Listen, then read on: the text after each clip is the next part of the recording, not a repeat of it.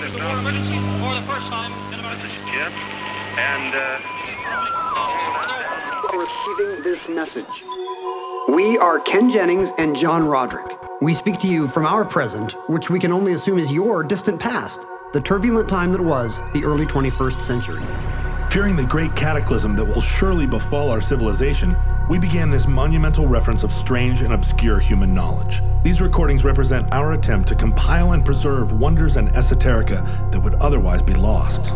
So, whether you're listening from an advanced civilization or have just reinvented the technology to decrypt our transmissions, this is our legacy to you. This is our time capsule. This is the Omnibus.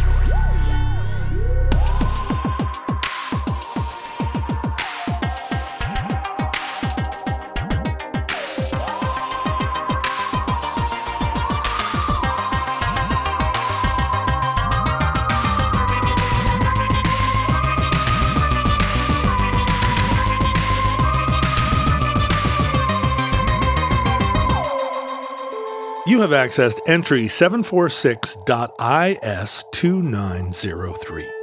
Certificate number 31247. The Mafeking Cadet Corps. On my honor, I will do my best to do my duty to God and my country, and to obey the scout law, to help other people at all times, to keep myself physically strong, mentally awake, and morally straight. We should explain to future uh, lava lizards living in the wilderness, struggling for survival in the rubble of our civilization, Lava Wilderness. living in uh, abandoned radio shacks. Hmm. Uh, we should explain that people used to do that for fun. Li- People, live in the rubble of abandoned radio shacks? yeah, sure. I guess. They were called tweakers. Oh.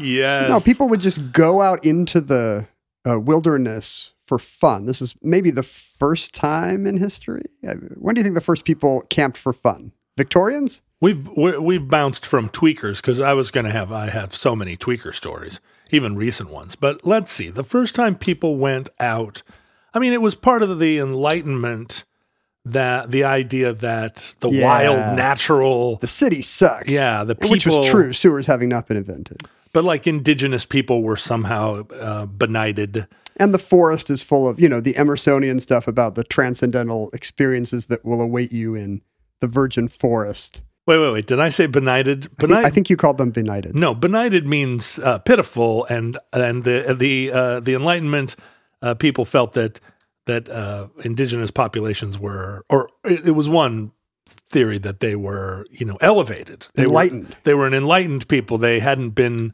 despoiled by civilization, and they lived in a state of grace. I thought you were thinking they were benighted, and you were ready to march out with your hymnal and and convert a few convert them. convert a few savages. Some Enlightenment people felt that way about it. There was a, there was a, a lot of public argument about indigenous people in the Enlightenment. But anyway, moving forward, did did any of those people uh, actually go camping? Is your question? Thoreau, I guess. Yeah, right. Does that count? it does. It does, and that was a very popular book. I think the Victorians did. I think they Yeah. would. I think they would go. Uh, think what? What a lark! Uh, uh, bring Mabel. We'll, we'll even bring the children. Well, I'm making this all up, and I'm not going to look it up. In you know, but- in those big, uh, uh, the big estates that had follies built. Um, it's outdoor buildings, yeah, or uh, faux, faux kind of what- what- Greco-Roman Didn't vibes. Marie Antoinette have a little Yeah. rustic village? she had a petit Trianon yeah, that they right. just, that they just built for her because she said, uh, "I would like to have a petit Trianon." So you know t- they would traipse down at least to the to the far end of the estate and cook, uh, you know, roast a goat or whatever. It But used, uh, it used to be the aristocracy because no one else had time for traipsing. Right. When are you going to traipse? When you're bringing in the millet. right, when are you going to traipse when you're bringing in the millet? It's also not fun if you're in the fields all day to be like, "Hey kids, would you like to sleep in the field?" And they're like, "We did that three years ago, Daddy, when the sorghum crop died." right. Um, but today But- we're so. What does the historic record say, Ken, about the first people to to uh, throw on a sack and it was probably some '50s dad. The station wagon haven't been invented. Well, now, and, and the, uh, another question would be the age of exploration. Is it really just rich Yeah. people folly, uh, going out on a on a camping lark. Well, the thing about the Age of Exploration is it makes camping sort of seem cool, which is kind of the story in this entry. You know, it uh, the, it's not just that camping is romantic, but it's also adventurous. Well, sure, and, and you- and connotes ideas of, of, of boys' own adventure tales from from faraway parts of the globe, and uh, and you know, as you say, the the exotic residents thereof. you were always also trying to steal some Aztec gold. I mean, that's the main thing. Yeah, right. And in fact, gold is literally the inciting element of of our story today of the Mafeking Cadet Corps. Oh, exciting. Um, but uh, I don't know. What's your what? We must have talked about this. What's your camping CV? Do you take the Do you take the kid camping? Well, you, uh, you know, growing up in Alaska, car camping was not a thing that I, I can't think of anyone who who went car camping. Everybody went camping camping. Um, there uh, partly there wasn't that infrastructure of big campgrounds with established fire pits and um, and so but also there's just abundance of places. yeah, just well, you just I mean, you can go camping five minutes outside of Anchorage. You just pull over and and walk into the brush. And is that a thing people do? They'll Yeah. just tent camp in some pr- pretty spot where, there- where, like much of Alaska, there is no one. Yeah, we we used to go uh, on three four day hikes where you would hike up and and get, when you got tired, pitch your tent on a flat place of ground, and then the next day hike higher. It was usually about gaining altitude. Hike until you are at the top of something, and and But the top's always a false top. Well, and you yeah. think, hey, look over there. And, and that's the problem. Then you're like, oh, we got to keep going, and then you everyone in Alaska ends up on top of Denali. And Well, they're you- like, we did it. what happens is you encounter you always find like a big steep sh- field of shale Yay. and it's like how are we going to get across this shale and then everybody ends up just sliding down the shale which is incredibly fun if you if you lose like 1500 feet just like on a like surfing on a piece of shale I'm learning so much about Alaskan hobbies. yeah it's really Sliding down the shale, sliding down the shale. this was true for my family i don't know if that's true for everybody but then when i came back to washington you know i guess i'd gone to ymca camps and stuff but Boy, but- there's a camping culture here today with the abundance of the abundance of young male people with money and BMWs for the first time in their lives. But the car beautiful camping mountains thing nearby. really baffled me. Like drive Yeah. up to drive up to some place and and pull over and roast weenies on Put, a put a tent very near your car. Now you can see your car. or those cars that or those you know the trucks that people have camping like tents on the roof. That seems very cool. But but car car camping. So anyway, in answer to your question, wh- we are going camping this weekend. So timely. We are going down to Oregon to go camping with some friends, and it's car camping, and we're gonna roast wieners and camp. So Marshmallows. Sit So- in sit in uncomfortable slung back chairs yeah, and get bit by things get every all of your clothes smelling like smoke. I mean, I, I in the first minute. it sounds fun. And, you know, I have a ten year old, so she doesn't want to hike to. 3,500 feet and then ride down on shale. She doesn't know if she wants to or not because she's never done it. But I think she she wants to get her feet wet with some marshmallows. Marshmallows before shale. And that's the uh, that's the Alaskan way. and then the car is right there. So, you know, you can, if you have a freak out, you can go in and listen to Sirius FM. People must age out of camping. Old people always have RVs. No, do, you, are- think, do you feel like you're pushing the envelope of tent camping? well, when was the last time you spent two hours in an REI? because it's full of old people. Uh, yeah, I guess you see them at these car campgrounds, Yeah, right? with their butane stoves and their and their uh, delaminated Gore-Tex jackets. I have all the stuff. I have a camp stove, and we've got uh, tents and sleeping bags. But the problem is, Did you grow up camping? no. Is there S- camping in South Korea? Korea not being particularly conducive. Right. Um, so really, Tell that to the cast of MASH. boy, they had tents. They they camped for ten years. They gave their tents fun name like the Swamp, and they had distilleries in them. no. Uh, so I'm the most like pro camping person in my family, and I could take or leave it. Yeah, yeah, yeah. Right. Like Mindy finds, and the thing is, my wife does dislikes camping, and she is incontrovertibly correct. Yeah, that's true. We have a really good life, and camping, and there's so many better ways to experience nature now that there is really no need to hike to 3,500 feet and then find an appropriate piece of shale to get back down on. You guys rent a helicopter and it takes you to 3,500 feet and you, you Griswold for a minute and get back in. I mean, you know, it's there's there's plenty of I enjoy hiking. I, there's so many just middle class ways to enjoy nature that do not involve sleeping on the ground, Yeah. eating food that is not as good as the food anywhere else, wearing clothes that, as you say, do not smell as good as the clothes anywhere else. Yeah. I mean, camping is full of privations, and I, I don't really know how I would sell it to someone. And so, you know, the kids would be good sports occasionally, and and sometimes at different ages they would even want to camp, but it was pretty sporadic, and I would really have to drive it. And again, I'm like a 5.5 at best on camping. Do you feel a certain obligation as a Northwesterner to kind of like have that hardy That- camping? I think that's part of it, and not just as a Northwesterner, but as a as an American man. yeah. We, I was car. We were car camping with the kids once, and I could not get my. I got my kindling, and I got my tinder, and I got the the four stages of things you're supposed to get to light your fire, and I could not get the fire to light. oh, that's and, embarrassing. And I did not feel like the way I would feel normally if um, you know, some skill didn't work. My risotto didn't come out, or my uh, I couldn't get the tabs to align on my on my word processing document. Like I really did feel like what kind, what a primal failure I am. yeah. Did you did you start using the title to your car and your birth certificate and stuff trying to get it lit? Uh, your your master's thesis? kid nearby had a thing of lighter fluid. I was like, Oh. hey, can I? uh No, don't use lighter fluid. Because then the the weenies taste like Yeah. I don't know what. They taste like lighter fluid, but They also it's you know it's dangerous uh oh, it's fine. because the flame can go up the stream of lighter fluid into the Oh, can the- and create a bomb. We did not. that, that happens if you pee on the fire too. Yeah, it does. Or it's, that's when you pee on the uh, on the third rail. The flame goes right up your urethra. No, we did not. I did not pour lighter fluid on a lit fire. The Yeah, problem at this yeah, point yeah, was I the, see. the fire, like the uh, whole weekend, was not lit. I see. Um, Yeah, I, but I remember that feeling of man, I, I should have been paying attention in scouts. yeah, man, not man. Exactly.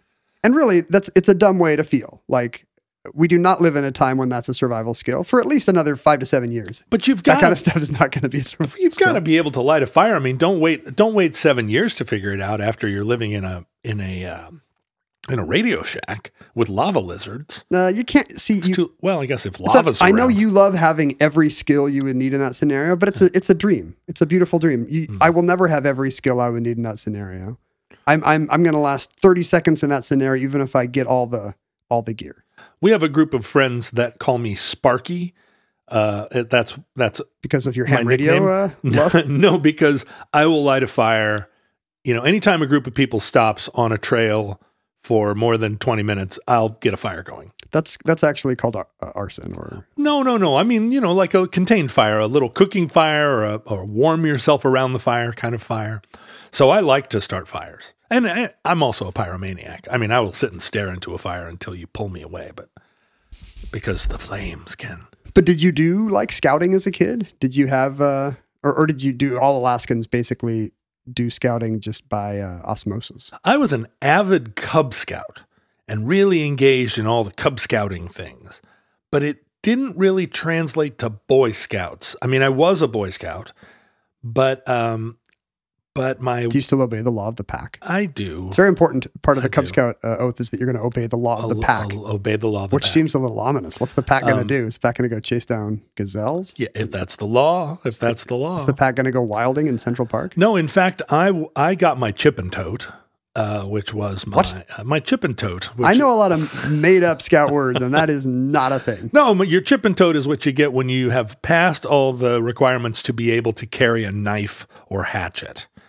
Um, and it, you know you have to pass all the tests. Oh, because you can tote it and then chip things with it? yeah, chip. You can. I tote believe it and should be chip. called a tote and chip. tote and chip. Well, maybe it was. I always call it a chip and tote.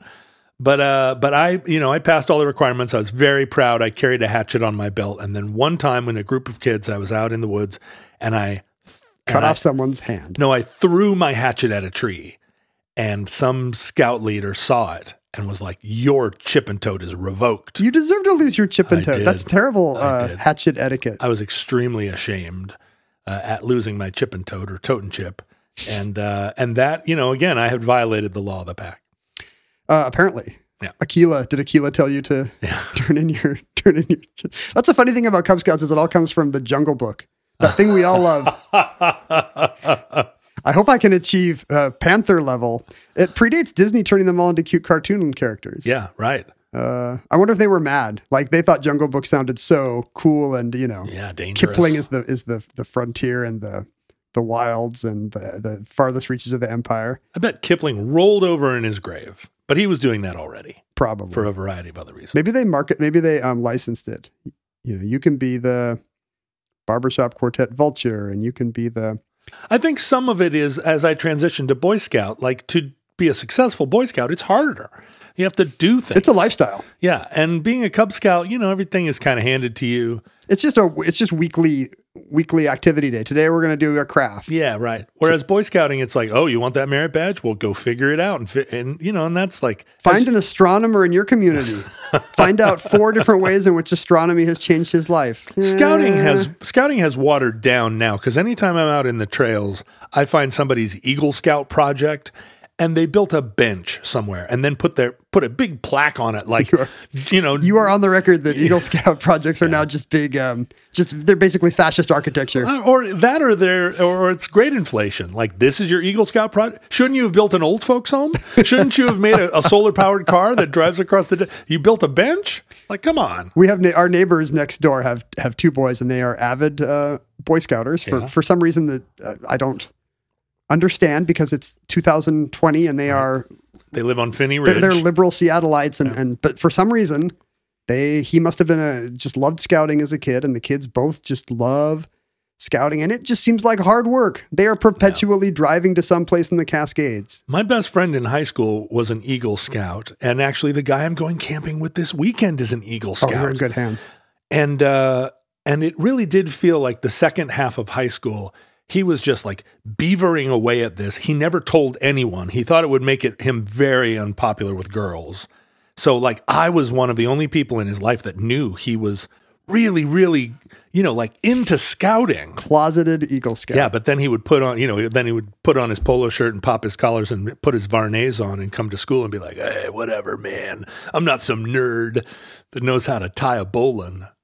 But you've talked about scouting in the Mormon culture as being like some kind of crazy super scouting cult. Well, that's kind of my experience with scouting, and it's it comes from a generation that was a super cra The Mormon affinity for scouting. I don't know if it's a just a cultural accident or if it really is just part of you know being in the Mountain West where rugged boys' adventure Frontier. seems important. The frontier, and also just keeping keeping the youth out of trouble. You know, there's a um, got to find a way to keep the young ones moral after school Yeah, keep those Vuarnets off of them. with the with the presence of a pool hall in this community.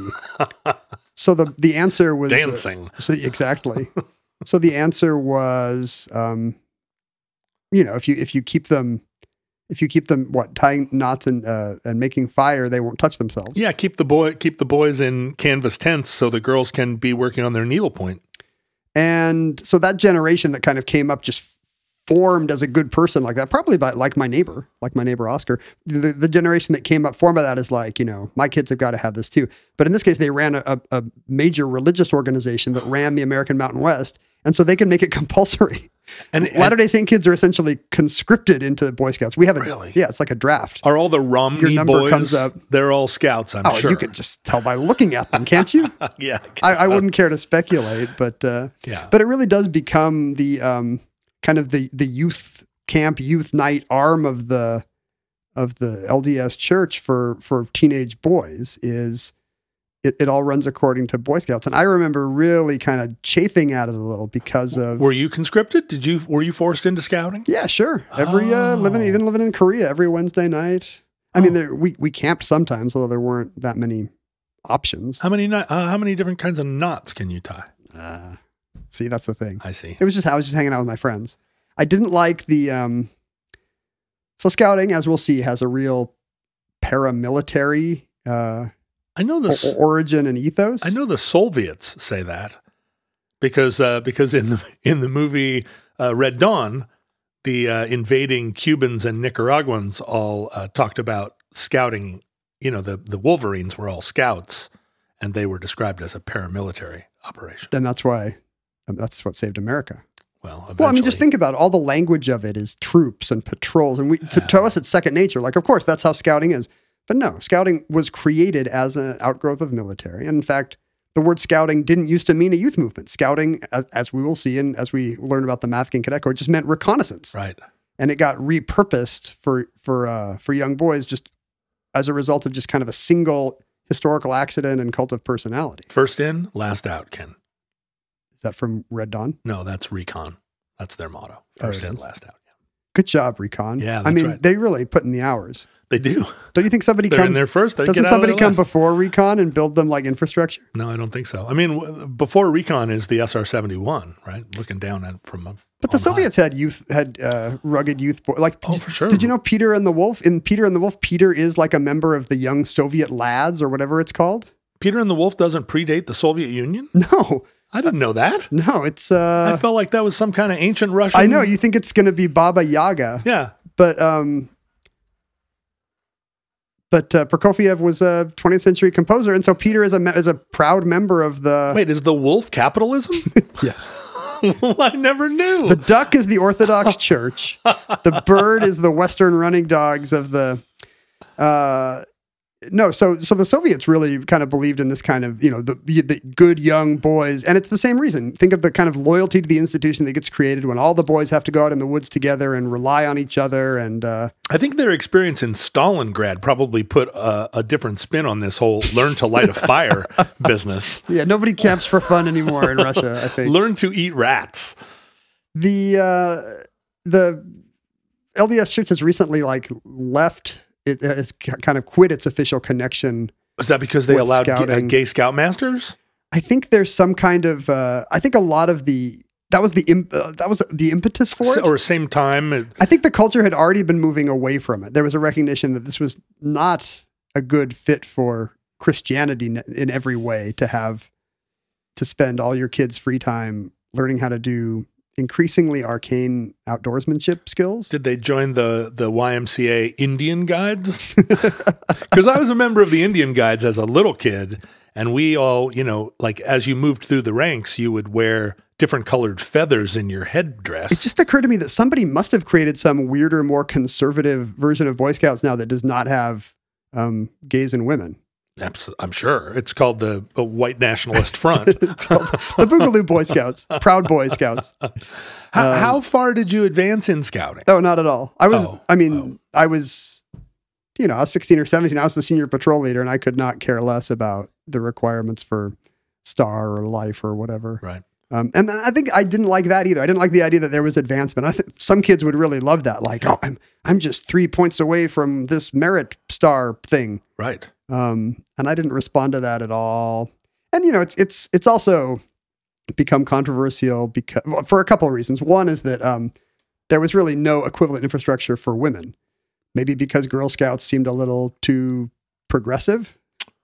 Oh, I thought it. I mean, I've always wondered why Girl Scouts are out selling cookies. Like, why aren't there Boy Scout cookies? Well, I know why, because they would suck. But um, You've had Scout camp food. you know, I was I was down at the uh, I was down at, at a downtown hotel one time with uh, my daughter when she was just like three or four, and a group of six Girl Scouts were you know were kind of racing around up and down the stairs in the in the, at the at the Four Seasons, and I stopped them and said you know and kept a very you know a very grace gracious distance from them in stopping them. I didn't like stand on the stairs and say halt. I was like, "Excuse me, can you tell me more about Girl Scouts?" And they all gathered around, all excited, and really sung its praises. And they seemed like extremely capable 10 and 12 year old girls um, who really were like, Girl Scouts is great. You should get your daughter into it. Here are all the great things we do. And it did sound like a world of adventure rather than, because my sister was a, a, what, a bluebird, a brownie. She was a brownie. Yeah. And, uh, it's Cub Scout equivalent for Girl Scouts. and I, but she didn't, she didn't move into Girl Scouts. I didn't think, I don't think there was anything there for her. I know lots of Mormon girls. Like a lot of my nieces are Girl Scouts. You know, it's it's fun for the same reasons. There's just no institutional support for it, and it, and it felt weird to me when they would just talk about all the important uh, qualities of of being a, a good Boy Scout or man that were being taught, and they all just seemed like skills that they all seemed like attributes that were not gender specific at all. They'd be like, well. The reason why Boy Scouts is good is because it teaches boys to be self-reliant. Right. And every time I heard an adjective, I'd be like, but but everybody should be self-reliant. That's not a gendered thing. Everyone should be able to make a tunic out of deer skin. A sash, a, a, a Girl Oh. Scout sash out of deer skin. Everybody should be able to make thin mint cookies out of deer skin. You know, I when I left the scouts, I went now that I think about it in a way more paramilitary direction because I joined the Civil Air Patrol Cadet Corps, which was not even pretending Right. not to be a Air Force auxiliary. That actually was. yeah. Is that ROTC for the Air Force, basically? Yeah, but but like separate from school. But yeah, if you advance through the ranks in the Civil Air Patrol, you can go to the Air Force Academy and come out with, you know, it's it bumps you into the Air Force with some kind of advanced placement. The other problem with um, like the LDS Church kind of making scouting compulsory is that you wind up with a bunch of people who really don't want to. You know, the troops and patrols are all made of people who don't really want to be there, including leaders who have kind of been frog marched into it. And so you have all these all these other patrols in your. I don't know the the, the all these other troops in your uh, district. I don't know the battalion. I don't know the Cl- nomenclature cluster in your uh, cluster. in your uh, like scrum. you know the, the you know the Lutheran and the Catholic and the Jewish uh, troops all want to be there, Right. and then the Mormons are just like they have to be there and they can't get their driver's license until they get their eagle. Maybe that's why we have so many stupid benches out here. It's Yes, a bunch of LDS kids that are like, uh, how how about if I build a bench? Gotta that- gotta do my eagle project. Uh, so so- so kind that of makes took it it- less fun. yeah, it kind of took away the drive and the initiative, and I didn't. I never cared about any of the again outdoor stuff because camping is empirically just not as fun as not camping. You know, when I was sent to Outward Bound, there were a lot of kids at Outward Bound that wanted to be there because of the adventure. It's not scared straight for everybody, just and, for you. Yeah, and I was sent to I was sent to it as a disciplinary action, and then I was put into the troop of uh, of kids that had been sent to Outward Bound by the courts. Oh, they're all put together. I guess I you know because I I remember watching the other groups. They were um you know they were uh like mixed gender boys and girls. They all like had their little hats on and they were like trooping off to get into their canoes and and we watched them canoe away. And then I looked back at the group I'd been assigned to. And there was a guy with a switchblade in his boot, and there was a guy that had cigarettes rolled up in his sleeve, and they were all there from around the country. They'd all been put there all against their will, and they all resisted everything for the entire time. We were out there for two weeks camping, and you were in Surly Cabin. just the work. Well, you know, I I ended up like sleeping on my own out because you know there was they were dangerous. Um, but lu- luckily, I was the only one that could read a map or light a fire, so they didn't kill me.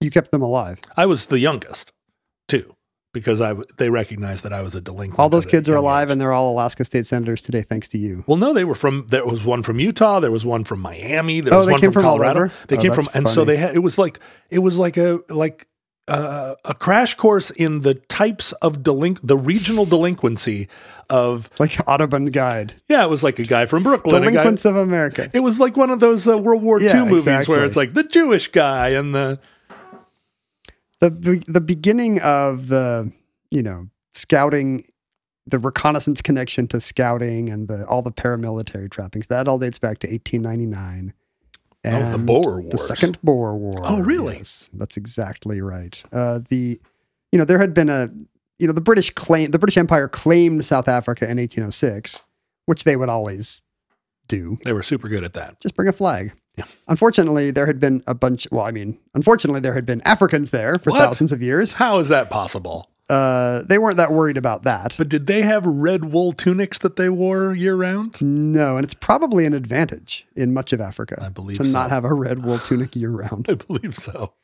Uh, but the uh, the there had been Afrikaans, like Dutch speaking settlers there For a long time. Yeah, for two hundred years, and for a while, this was pr- a pretty low grade, low stakes conflict until gold and diamonds were discovered in South African mines.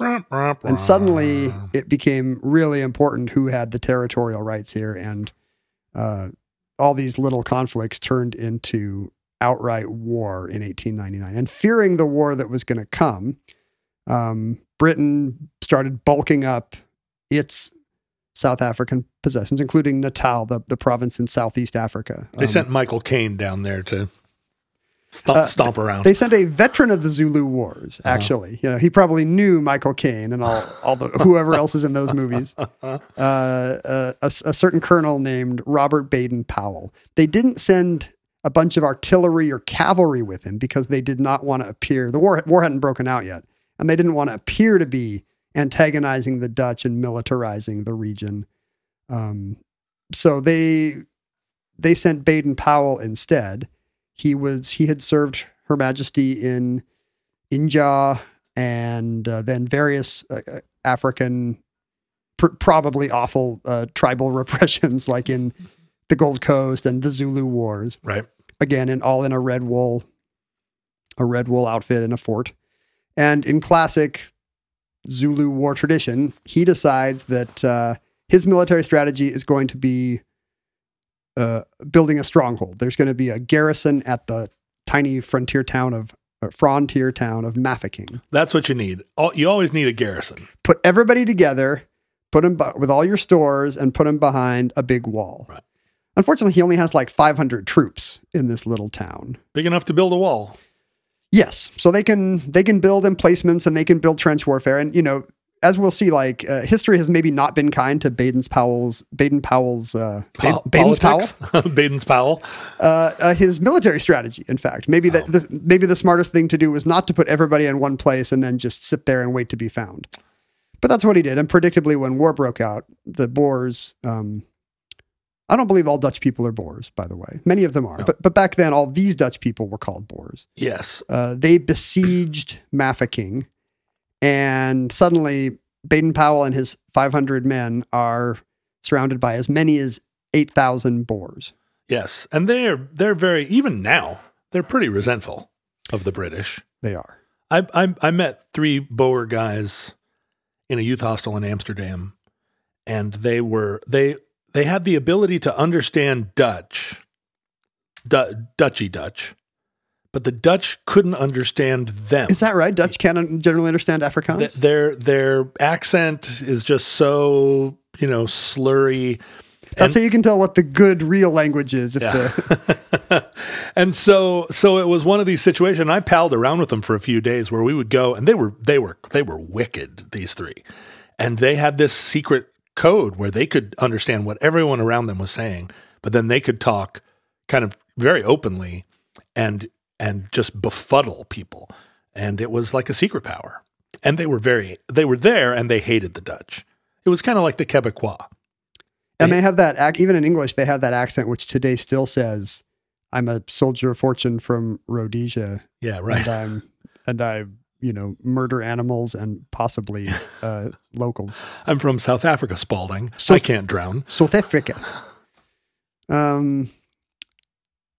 So he, um, Baden Powell is now surrounded by eight thousand of these guys who are who are fighting a war with guerrilla tactics against the you know the the premier army and navy in the world, the unbeatable British Empire. And in fact, they're farmers in floppy hats. yeah, they're farmers in floppy hats with guerrilla tactics, and in fact, they uh, succeed. Like the war immediately turns their way, and this becomes some of the first cracks in the foundation of the global British Empire. Is wait a second, Oh, these Dutch guys with pitchforks are uh, are fighting you to a draw Oh, this is exciting. in faraway South Africa. Even though there are only South 500 Africa? of you. exactly, and part part of the problem is that Baden Powell and 500 men are just sitting there watching their stores dwindle away for 217 days. Oh, it's a siege. the town is besieged, and there's not, it's not like there's 8,000 Boers outside at all times. Like they're they're passing through. They're on their way to do real stuff and Yeah. you know take control of railroads and, and ports. uh, meanwhile, Baden Powell's sitting indoors um, while his men get so hungry they start eating their own horses. Right. They're they're tying bowline knots. Yeah. Yeah. Uh, Baden Powell is not yet the Baden Powell of scouting, although he is famous as a scout. He was always the wilderness reconnaissance guy who would get sent into the new terrain first to see where the enemy's camping, where's the high ground. Um, this is his field, and he considers himself an expert at it on two, two or three continents. Feels like the high ground was there in Cape Town. Yeah, That's where he should have been. that's where they've got that big. They've got that big uh, mesa-looking thing. Yeah, but build your fort up there.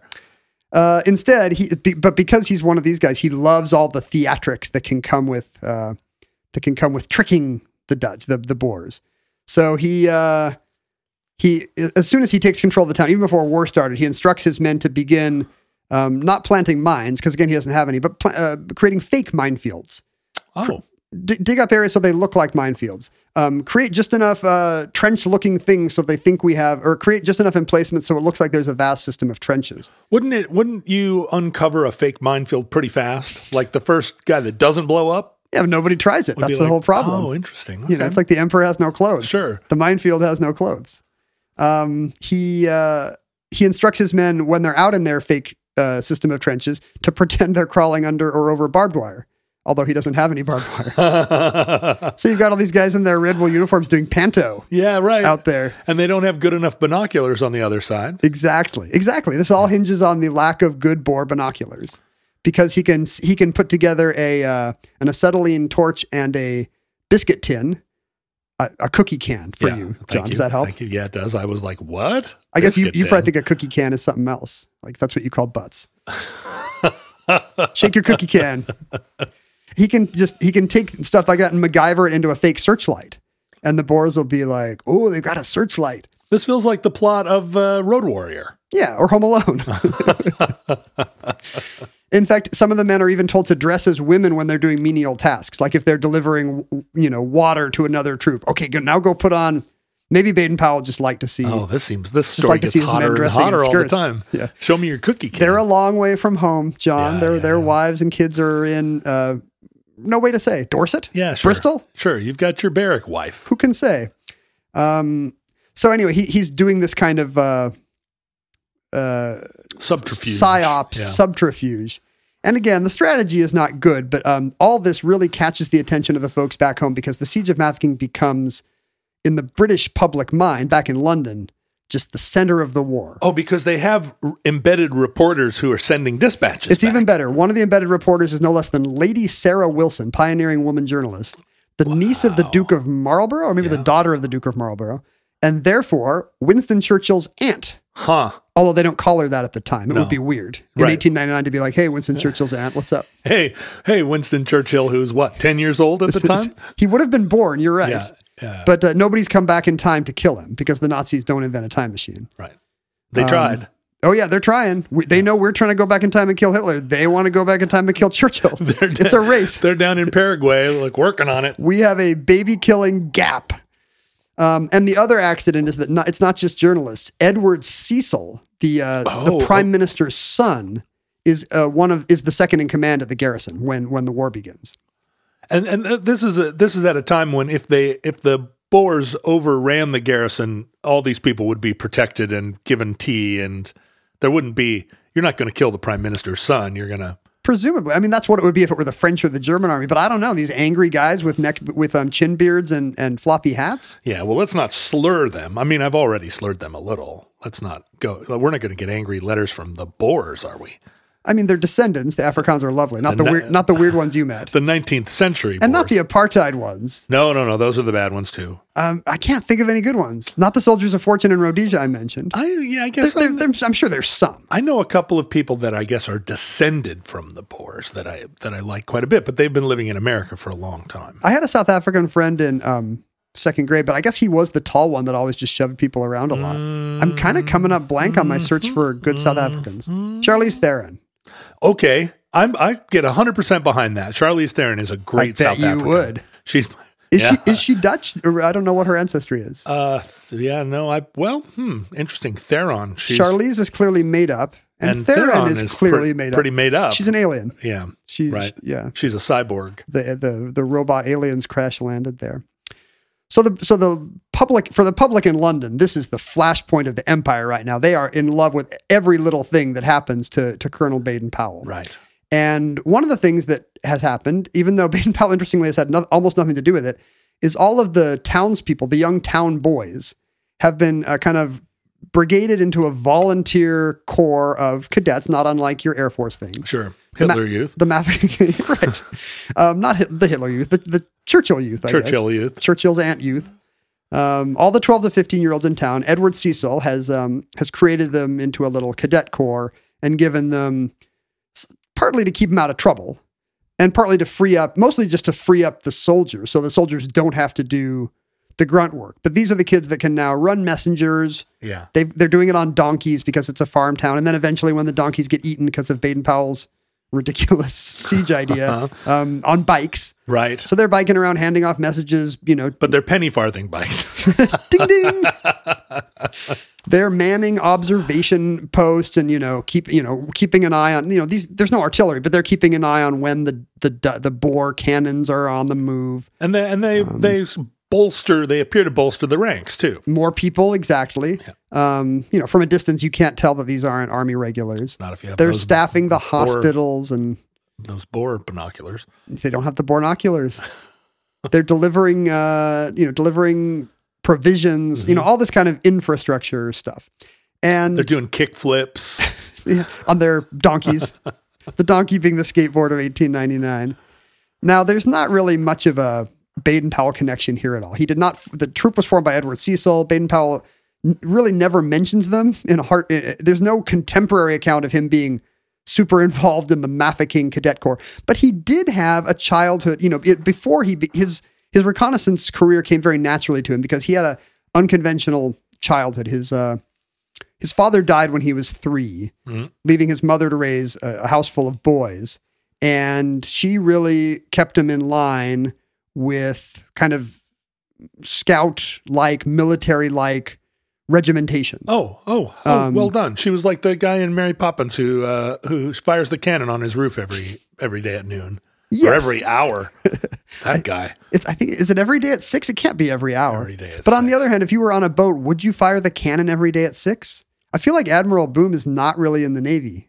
Right. Stolen valor. Right, I believe so. I believe you're correct. If you're if you're just uh, on one of those master and commander ships, do you just fire the cannons every day at six? You know, I my experience uh, on master and commander ships is so limited. I have no idea what they do at six. But what would you? What would be the purpose? Uh, get, get everybody around the. It's dinner time.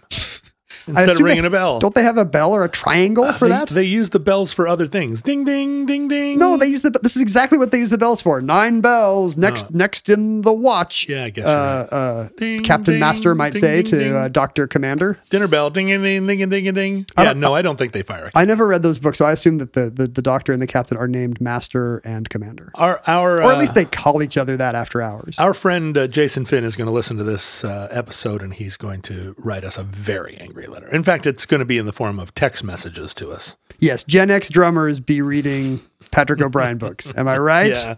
That classic rock stereotype we all know and love. So she is employing a, a really pretty canny strategy, which is making it fun for the boys to do their to- chores. and to do outdoor stuff like get these kids out of my house. I'm a single mom. Right. I'm a beleaguered, a benighted single mom, not enlightened, but benighted. Go collect slugs for me. Go. And in fact, at, at one point they have a summer vacation in Wales, and she gets all the boys around and says, "You know, kids, what would be fun? I'm going to take the the coach or the train, Mm-hmm. possibly the train at this point, to Wales.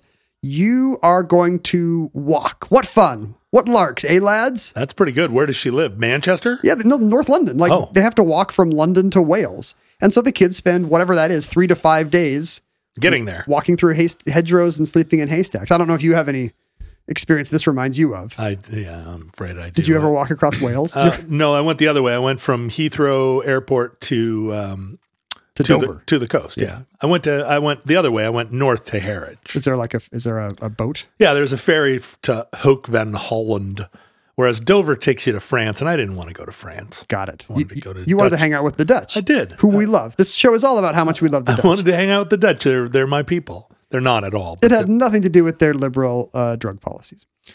Uh, then, uh, so the kids walked to uh, walked to Wales, and oh, I admire this. and uh, I know I knew you would, and that was kind of the be- I think that's the beginning of you know the child is the father of the man, like Right. all or his, in all, this case, the mother. all his tromping around, all his tromping around India and uh, and Zululand, Nyasaland probably starts right there. And when they got there, did she say, "Okay, you know, She's school, already- school on Monday, turn around and walk back"? it's true. No, she has gotten there ahead of them and has the house all warm and waiting. I'm sure it's I'm sure it's an idyllic scene. Um, so even but even though Baden Powell has that in his child, he doesn't appear. There's no evidence that he really like cared much about this cadet corps. Um, but that's only the beginning of the story because in May of the following year, finally reinforcements arrived, and the British papers are full of the heroic relief of Mafeking. You know, it's it's kind of the Dunkirk of its time, where like we screwed up, but now the re- re- re- reinforcements are here. Um, and you know, so uh, the original men are all brought home, having uh, now very gaunt, and all the horses been eaten, and they are heroes. parades, yeah. There are parades. Um, Baden Powell becomes the youngest major general in the British Army, and and a modern one at this at this point. right? And it, because it's 1900, Yeah, right. If, if the relief had come sooner, it would have been 1899, and he would have been, still been a Old fashioned major general. old timey major general. Uh, the uh, the cadets are all the 38 cadet men of the cadet corps. Um, there's there's a lot of mythologizing about poor Frankie Brown who was killed in an artillery attack. Uh, a, a young boy. Uh, I think he appears on a stamp even. In fact, he was probably not a member of the Mafeking Cadet Corps because he was only nine. Oh, The youngest cadet on record was like 11. did they eat him as a donkey? Is that what? Is that where he went? History does not relate, but man, I wouldn't be surprised. But this is a huge time of celebration in Britain. This is this is like mission accomplished. Because they they did end up uh, conquering South Africa. They do turn it around. They do win the war, even though it's it was a little bit shakier than it should have been. They you know they had us in the first half. Not going to lie. Um, but this is a big, and in fact, the word "mafficking" becomes a verb meaning to have a wild par- to have wild parties oh, because the British public says, "Oh, we're mafficking tonight." let's bring that back. Yeah, let's maffick. Yeah. nobody's we need a 21st century word that a noun that ends with ing that we can back form into a verb but i don't i can't think of one uh, futureling i guess Futureling. what, would, Let- what would it mean to futural Let's futural. are you guys futural Uh, right would now it would mean uh, sending correcting emails about uh, about topics we didn't fully. well this is this is your chance futureling to think of a, a, a fun 21st century buzzword that ends in ing that Yeah, we can that we can back formation Let's into a verb. Uh, yeah w- futural means when we outsource something we can't think of a funny answer to on the show Do you like Kipling? I mean, have you ever kippled? you naughty boy i've never kippled should we, we should do a whole show about dirty victorian postcards. I love that for sure. Love the DVP. Um, and Baden Powell, uh, now that he's the the toast of Britain, um, you know, during his free t- nights in the fort when he wasn't, you know, going from tent to tent like Henry V or, or eating horses, uh, he is working on his book. Of course, he's working on a wilderness survival guide called Aids to Scouting. And of course, scouting still does not mean a global youth movement. Scouting still means performing reconnaissance on on uh, possibly dangerous terrain in wartime. So there's no youth component at this point. He's not borrowing from Cecil and his co- and his core. He's just he's just no, writing this is a book for non fellow non commission for like NCOs, right. You know, guide to being a bad boy. this is how badass. this is how you're cool like me. And now that he's now it's cool like me, hero of the Boer War, Yeah. hero of the siege of the heroic siege of Mafeking, which again he brought about with his own utter lack of military strategy. Did he think that this would be a military handbook that was taught at Sandhurst? Exactly. That's the idea. Like officers are going to need to know all my all my lifetime of um of living off the land, you know. I see. And you know, he's not wrong. Like back then if you were in that job, you would have to know all these what we think of as camping, Uh-huh. you know, lighting fire and some foraging and first aid and How to cook a donkey. right, cooking your uh, cooking the townspeople's donkeys, even though they're kind of mad and hungry at you. Uh, Can you be hungry at someone? yeah, Uh-huh. yeah, they were mad and hungry at him. I'm so hungry at you. but in 1908, as you as you have predicted, this is about to become a children's book. Uh, kids love this. That turns out to be the you know because he's a hero. He's it becomes basically celebrity culture. It's like Oprah's book club Right. in in the early 20th century. Like, boy, if Baden Powell thinks you know these are the skills a man should have, we're going to check this out. And presumably he didn't use any swears. No. There, there wasn't any like how to pick up chicks. No, I mean the the kind of the uh, you know all of the um, I doing my du- doing my best to do my duty to God and my country, uh, Help to help other other people and to obey the scout law. That all comes straight from the um, the upright 19th century military origins of scouting. Yeah. I'm sure he would have hated to hear swearing in the ranks or anybody saying anything untoward about Jonesy's mother. You know, Who's ready to march up and down the square? And it, but so in 1908, when he realizes who's actually reading this book, he puts out a second edition, which he calls Scouting for Boys. Because because I don't know if any military people read the book, but it, it became a huge success just on the basis of, of boys LARPing as wilderness reconnaissance expert, which is really how scouting started. That's how scouting. That's how. It's how. Uh, it's how recon works. It should be called LARP, boy boy LARPing of America, not Boy Scouting. all those snipers or whatever. All they all they are, are slightly older boys that like pretend sniping. I mean, you know what I mean. Like, how, how do you get into sniping? Well, you start as Start with a BB that- gun. Yeah, you start with a stick and you move to a BB gun. uh, when the book becomes a children's book, he adds an intro that's more child friendly, and that means co- dredging his memory for interactions with the Mafeking Cadet Corps. And so the book includes, you know, because he's he's got to leverage his his greatest hits, Right, basically. Remember, remember eight years ago when I was the hero of Mafeking? So he tells a story about seeing a, a messenger boy come up on his bike and saying, "Young lad, look the look the Dutch artillery don't hit you," and he says, "They won't hit me.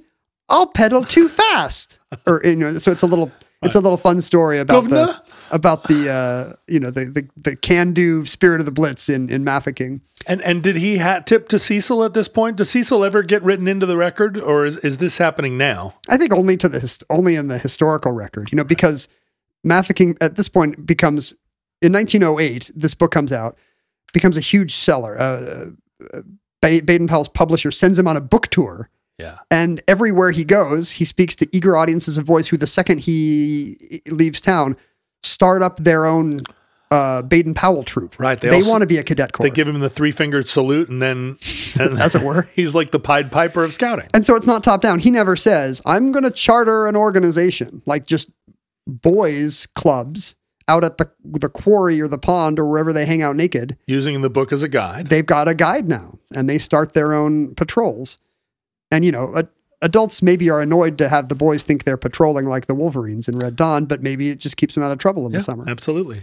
Um, and the cadet corps, the Mafeking cadet corps wore the khaki uniforms and the either the broad brimmed hat or the Glengarry cap. I mean, it's a it's a uniform fit for Africa, which is why it's so funny when you see people wearing it in Norman Rockwell paintings in Maine. Yeah, It's- yeah. it's- the knee high socks. The knee-high are- are nice. It's just such a crazy uniform, but it dates back to Mafeking because Baden Powell is now appropriating his own past to try to sell this thing. And uh, in fact, the year before the book comes out, he's tested all these these principles. And in 1907, he's uh, hand handpicked 22 boys that he thinks represent the future of the empire. And again, this is again, if you're you're a 50 year old man, you should, really shouldn't be handpicking 22 year old boys. And we see this come up in scouting time and again. Right. But he- uh, and and presumably it's an incredibly diverse group of boys from all around the empire. No, like he wouldn't even get a kid from Yorkshire because you know His hair was too dark. they'll steal. Uh, he takes them all to an island. Again, if you're a middle aged man handpicking 22 boys, do not take them to an island. But he takes them to Brownsea Island off of Dorset, where I think where he used to vacation as a kid. And he spends a couple weeks um, teaching them the six the six following things: camping, observation, woodcraft, chivalry, life saving, and patriotism. Only two My, my, dr- those. my, my dream Jeopardy board. only two of those are skills. You don't want to. You don't want to teach someone chivalry. I mean, it's a, it's a. I guess it's a. It's not a skill. It's a code, or They seem like the rooms at like uh, Dwight. Dwight Schrute's bed and breakfast. yeah. What do you think observation is? Well, I mean, observation seems like a skill. I I try to. Is he uh, teaching them how to do magic eye? Well, or uh, no, I think if if you say, okay, I want you to go look over this vista and then come back and tell me five things that you noticed, Yeah. and it turns out, oh, there was a lighthouse, and nobody mentioned it, and it's like, you know, it, it, it- how, how to um, how to pick up on what you're seeing, how to see. Right. You watch the video with the pretty girl in the red dress and you miss the guy in the gorilla suit or something. Yeah, right, It's- right. They do this in the Matrix. This is what Neo uh, gets taught by um, Laurence Fishburne. And also, like the- Camping, observation. you know, tracking probably is part of that. Right, right. Looking for signs of animals. I think you're right. Um, scouting today has, um, but scouting today really still kind of has this old timey veneer of chivalry and patriotism Yeah, mixed in with the practical skills. Um, and the camp goes very well. And that, you know, the Mafeking Cadet Corps is often thought of as kind of the honorary beginning of the world scouting movement.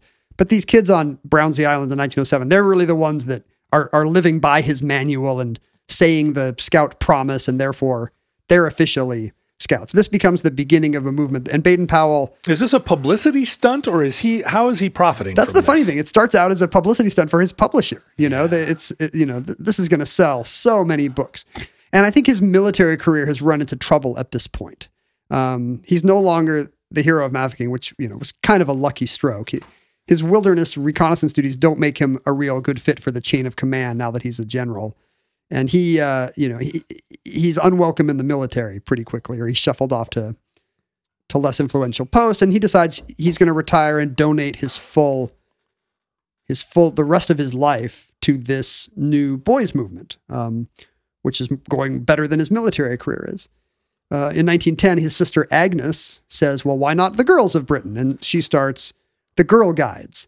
So now between Yes. the two of them, um, they've got movements going for all young British people to learn, um, you know, how to tie knots and love of the Queen. Or in the case of the Girl Guides, I, I don't know how domestic the Girl Guides are back then, but I would assume it's not the same skill set. Um, by the time he retires, there are 1 million scouts worldwide because the British Empire, still being the British Empire, it quickly spreads Right, to right. Canada and New Zealand and Australia, and then it gets a foothold on every continent, and then then scouting is suddenly a world. You know, it's the, it's the last time a British thing could do that, At the height except of for the, except for Spice Girls. At the height of the empire, there was a, a quarter of the world's population uh, under British dominion. And think about think about what kind of a market that is Yeah. if you're trying to sell something to kids. um, and and to Baden, and it's really a personality cult at this point. Like we don't have even in in scouting, you know, there will still be respectful stuff in your manual about Sir Bate, Lord Baden Powell, because you know he he eventually is, I think, knighted for his not for his military service as much as for his service to the youth of the empire. Well, for his mustache more than anything, and, well, and his And his uh, mustache. and his uh, his campaign hat. He's got that. Uh, he's got that that Rough Riders campaign hat that became Well, he, synonymous. and he made kids wear it. Yes. So even after he retires from the military, he gets to keep wearing that without feeling like it's stolen valor because he's forced it on a million young kids from Canada to to uh, New Zealand. He looks a lot in his older years like my great uncle Al Rochester. I was just going to say that. Yeah, yeah. But he's a massive celebrity among the scouts. Like it's it's hard to overstate at this time how much it is a personality cult, almost like a like a fandom, like an Elon Musk fandom, or or even a, a religious movement. You know, because there's a lot of you know, well, that's not what Lord Baden Powell would want. What did he What did he do at Mafeking, uh, Timmy? Well, you do that. And was he ever um, was he ever unmasked as a as some kind of bad guy, or did he keep his reputation intact No, death? his reputation was was largely intact because a million boys loved him. Maybe, maybe Mr. Rogers is a good analog, even though he does not have the possibly the purity of spirit or the uh, you know or the psychological insight. right. But he's still the one kind of molding a generation of kids by saying, you know, these are the principles that today's children need. The scouts loved him when he married. In his old age, he married. He in his fifties, he met and Wait a married minute, a, that's not his old age. it back, it was back then. oh, wow, He's like 55 and he meets and marries some 20 year old um, woman named, I don't know, Olive or equivalent hmm uh, on a boat. And they are quickly married. And is on a boat an important part of the story? I think so. That's Yeah. how people would meet women back then. Oh, he met. They met on a boat. Sorry, they didn't get married on a boat. They, Oh, okay. It was on a sailing to wherever. He Sure. spent much of his later life in Kenya. He kind of retired to Kenya. So I think on one of his world travels, Kenya. he meets a much younger British woman and makes a beeline for her. Squad and, goals. And when they are married in when they are married in 1912, every like every scout worldwide donates a penny to buy them a wedding gift. That's the degree to which it's a personality cult. Uh huh. A hundred thousand uh, pence pour in and buy him a motor car for his uh, for his wedding trip. Uh, and in fact, he uh, you know he and his I'm saying her name is Olive, and I don't want to erase his wife from the. Oh, it's Olive with an A, so it kind of looks like Olaf. Aliv. Oh, oh, no, the A instead of the I. Oh, I see. Oh, Olave, Olive. like the snowman in Frozen. Olave. Olave. Maybe it's just Olive, and she um and her parents were lousy spellers. Olive. Anyway, she becomes Lady Baden Powell, and uh, and they live happily together in Kenya. You know, he retires when he's in Kenya. He kind of retires from scouting, which has now become a massive. You know, in the 20th century, there were Right. There were probably Scouts thick on the ground. 100 million scouts. Uh, and uh, he's buried today in, in Kenya. It's a national monument now. His grave has one of the wilderness symbols that he loved to teach, kind of the hobo code that he loved to teach his uh-huh. his scouts in his manual. It's a circle with a dot in the middle, which means going home, which is you know appropriate for a Oh, I thought it meant cat's butthole. And that concludes the Mafeking Cadet Corps. Entry 746.IS 2903. Certificate number 31247 in the omnibus. Futurelings, in the unlikely event that social media still exists in your era, in the uh, what what's our over and under? What's our over under on scouting? Is it going to exist for futurelings in uh, in their era? I assume scouting will be. I mean, the, one of the reasons why scouting has suffered in our time is because you know they've had to pivot to merit badges like um, Computer programming. video games Yeah, because the skills once propagated by Lord Baden Powell seem a little fusty in today's world. you know, I went but to. they'll become uh, increasingly urgent uh, once civilization collapses. that's right. I went to the the Filson store the other day with a friend who had purchased a bag several years ago, and it it had uh, it had Seattle Leather Goods Store. That's right. It had worn out, and they have a lifetime guarantee on their products. And so we were going to the store to, so he could get his bag repaired. And uh, walking in there, the the brand, which used to be actually an outdoor clothing brand, uh, people that are outdoors, these old people who are riding bicycles around the Northwest, they aren't wearing wool and leather anymore. They're wearing all these micro fabrics. Yeah. And so all the people in the store, they were all young people with giant beards, and um, and they were yeah larping a kind of Outdoorsmanship. outdoorsmanship a, as a as a fashion statement. And you know, I'm not I'm not um, completely absolved of this myself, but I wonder if scouting isn't going to be a LARP of this sort of mustache wax culture. Uh, if you know, all these guys are going to have kids one day, and they're going to say, you know what you need a seven hundred dollar hatchet. Are they going to have kids one day? I mean, it all hinges on that. Yeah, I, I, mean, guess. if if, uh, if Gen Z is bummed enough that they never have kids, yeah, that's what happened to Gen X. Super bummed. No We- kids. we were bummed and had a few kids. Yeah, handful of kids. The baby boomers were bummed and had four kids. We were bummed and had two kids. But if that continues, it's either gets sliced in half or reduced by two each time. So Zero kids. Gen Z, zero kids. zero kids. Zero kids, double income. Uh, well, if you want to find out what Ken and I are doing, you can find Ken on Twitter at Ken Jennings. Uh, you can find me on Patreon at patreon.com slash John Roderick. Uh, you can email us at theomnibusproject at gmail.com. You can support this program at patreon.com slash omnibusproject. Your generous donation goes toward uh, keeping the lights on here in the bunker and keeping it from being clammy and getting moisture into all my amplifiers. Really? We're using the money to buy dehumidifiers? That's what we're doing with the proceeds? I mean, it's not Most of it. it's not all we're doing, but the dehumidification of this space is part of how we survive. Instead of motivating people to donate based on the dampness of your basement, let's also mention that there are some pretty cool perks. There are perks, but I would like to suggest that if you and I were down here and it was as humid as it could be, we would be covered with moss. And the show would not be as good. I mean, you might be pretty clever looking covered with moss. I already look like I'm covered with moss. You're, you're a wise old man of the woods. I don't need any help. The perks for supporting the Patreon include a bonus uh, omnibus entry every month an addenda to the other shows. And at the higher levels, uh, they include such uh, benefits as being able to suggest a topic for the show, which was the case with uh, today's show. Stephanie, Oh. uh, a former girl guide herself, I'm going to assume Stephanie is from One of the uh, Britain or elsewhere in the Commonwealth. right? Not one of the benighted ones, one of the good ones. Yeah, sure. Uh, a girl guide herself and uh, wanted us to talk about the origins of scouting. So uh, thank you for your support, Stephanie. This one's for you. Um, Stephanie and all the girl guides listening are are probably members of the Omnibus Futurelings uh, community, which is which now spans the internet. Um, so just go in and and uh, type in Futurelings to the to the search bar of whichever program you like the best, and it will direct you to one of the social media sites where Futurelings congregate and thrive. And you can mail us actual things. You can mail us uh, uh, uh, any some record of your the your siege that you survived, uh, preserved donkey meat. Please, please don't send that. Please send preserved donkey meat. Uh, but send us mail at PO Box five five seven four four, Shoreline, Washington nine eight one five five. Ken, have you got any mail over there? Yeah, no donkey jerky today, but um, I do have a distinctive postcard that's come all the way from the southern hemisphere.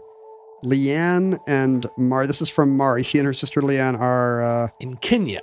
they're Filipina and Oh. they uh, they want to stick up for banana ketchup. But they even though they're originally from Manila, they now live in Wellington and Melbourne, respectively. This is a chance for us to say Melbourne right because we got uh, pe- people who were annoyed at some way one of us said- said, Melbourne in the past. Uh, she uh, Mari's visiting Perth and sent us a very distinctively shaped postcard of Oh, look at that. this must be the landmark of the of the Perth skyline, the Bell Tower, home of the Swan Bells. If you've ever wondered where the Swan Bells of Perth are located, this postcard would answer that question. In this oddly shaped tower. That oddly shaped tower is extremely modernist, It making is. it feel like the swan bells are either uh, ancient bells that are held captive in this like uh, this bullet shaped building, Scandinavian looking building. or they are just some bells that somebody made to go in this weird building. Uh, The they- swan bells. All that Mari tells us is that the locals call this the giant syringe for obvious reasons. And it's a lovely shape for a building, but a terrible shape for a postcard. it's weird, but it survived. It with its tiny little point. The tip, as you'll see, has been a little bit battered by um, by the international mails, but it survived. And Mari cleverly even used the tip to write on, so that she included that in her in her uh, writing space. Thank you so much for sending this. Uh, thanks to all our Antipodian uh, listeners. Really, really the better hemisphere, even though we we were a little bit anti-Afrikaans. The uh, the swan bells are a set of 18 bells hanging in a specially built 82 meter high copper and glass campanile. Oh yeah, well, 18 bells means you can play the the Perth school fight song, whatever that is. we are the Thunderbirds. University of Washington now has a campanile, but it never used to. It was, I think it was recently donated. Where is it? It's just off Red Square, just like um, what is that? Just north of Kane, I think. Oh, oh, the bell tower. You know what that also is? It's uh those are chimneys Yes, For it's, the it's not that parking garage. I don't think they put it there, did they? Oh, It's on the other side of Kane, like towards the library. oh. Uh, BYU had a uh, campanile or carillon or whatever you call it, uh, and I refuse to call it either thing. and my dad has some story when he was at law school there of him and a friend finding it on, unlocked and going up there and playing light my fire on the on the belts which is a pr- if you're thinking of a good. funny keyboard part to play on a campanile that's a pretty good choice That's pretty good. Uh, i have no idea if that story's true but it would probably get you kicked out of byu even today. Listeners from our vantage point uh, here in your distant past we have no idea how long our civilization survived. We have no idea how long scouting survived but i predict a comeback once the uh, once the waters rise. Now we hope and pray that the catastrophe we fear may never come uh, as good news though it may be for the Webelos but if the worst comes soon this recording like all our recordings may be our final word but if providence allows we hope to be back with you soon for another entry in the omnibus